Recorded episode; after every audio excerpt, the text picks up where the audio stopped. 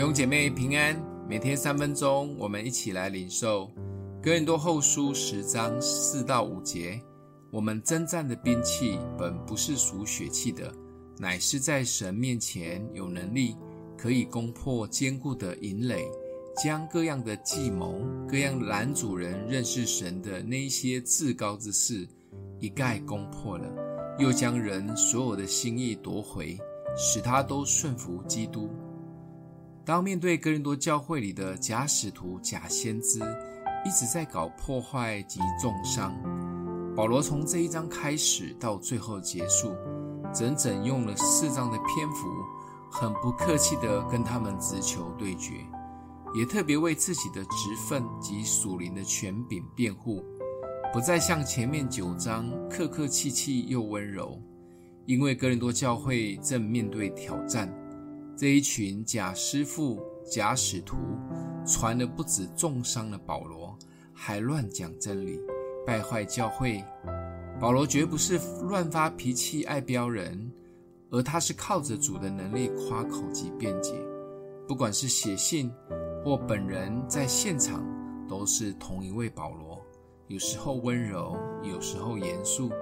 有时候讲真理的时候很夸口、不客气。但不管如何，保罗只有一颗心志，就是运用神所赐的权柄来造就他们，盼望哥林多教会的信徒们能认识基督、顺服基督，好好的分辨真假使徒，不要被迷惑了。所有的权柄都是来造就人越来越像基督。属灵领袖对你的生命说重话，请问你受得了吗？当然，这位属灵的领袖要是真的爱你，也是渴望造就你，你就要选择顺服，如同希伯来书十三章十七节里面说的：“你们要依从那些引导你们的，且要顺服，因他们为你们的灵魂时刻警醒。”相信这位爱你的属灵领袖，巴不得你更认识耶稣，明白真理，造就你的生命。其实你要很感谢他，他们提醒你委身受装备，好好的为主奉献，都只是他们受耶稣的托付，为你的灵魂警醒。所以属灵领袖们也不用只当白脸，害怕扮黑脸，如同保罗为了造就信徒及坚持真理时所说的重话一样。当然，你的爱要先行在前面。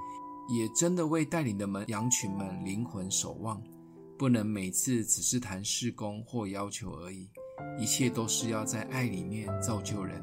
想一想，你曾经被属灵领袖说过重话吗？你的反应是什么？